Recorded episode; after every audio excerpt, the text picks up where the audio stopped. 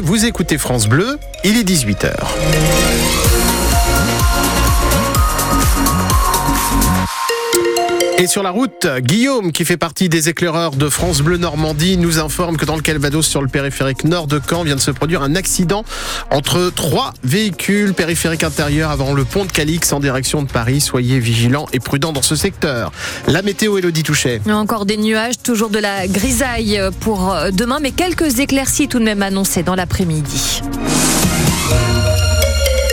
Quatre jours d'opération Place Nette dans l'Orne. Une chasse au trafic de stupéfiants lancée par le ministère de l'Intérieur est déclinée cette semaine dans l'Orne, surtout dans l'est du département, qui s'est soldé par 15 interpellations et la saisie de 7 kilos de cannabis, 1 kg 800 d'herbe de cocaïne et 242 grammes de cocaïne. Des opérations concentrées sur les secteurs de l'Aigle, autour d'Argentan ou entre Vimoutier et la Ferté-en-Ouche, identifiés comme étant des points de trafic après une enquête d'envergure menée par les forces de l'ordre Laetitia Mirande, la procureure de la République d'Alençon. Les militaires de la brigade des recherches de Mortagne sont saisis depuis le mois de juin d'une enquête à l'issue de plusieurs procédures qui ont été diligentées dans le premier semestre 2023 permettant de faire le lien entre différentes saisies de produits stupéfiants. Ils ont pu établir l'existence d'un réseau dans le département et essentiellement sur le bassin de l'Aigle, réseau euh, à l'issue duquel ils ont identifié au moins 15 personnes. Ces 15 personnes ont été placées en garde à vue. Un certain nombre de perquisitions a été diligenté sur autorisation du juge des libertés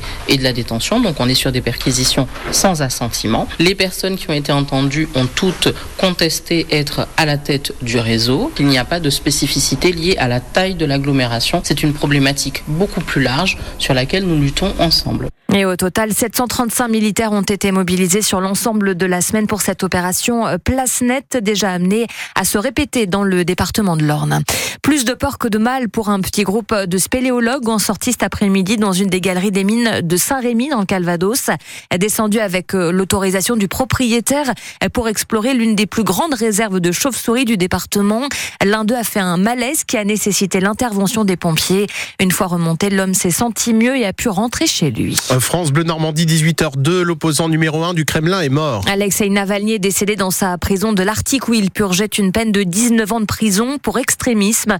Les autorités russes n'ont fourni presque aucune information sur les conditions de son décès, mais la mort de ce militant de 47 ans est un choc pour tous les opposants à Vladimir Poutine, dont il était la figure de proue. Olga Prokopieva est la présidente Russie Liberté, une ONG de défense des droits humains qui œuvre pour promouvoir la démocratie en Russie. C'est une grande tragédie. Il était dans des conditions de détention extrêmement difficiles, constamment placé dans des cellules d'isolement euh, à conditions encore plus strictes que la prison déjà en elle-même. Il avait été victime d'un très grave empoisonnement. Son état de santé était euh, déjà très fragile. On n'a aucun doute que l'objectif de Poutine était de le tuer. C'est un assassin et on le sait depuis déjà longtemps. Il continue à assassiner ses opposants, il continue à assassiner des euh, simples civils euh, en Ukraine tous les jours. Nous demandons, et il est encore plus important de le demander maintenant, qu'il soit reconnu illégitime.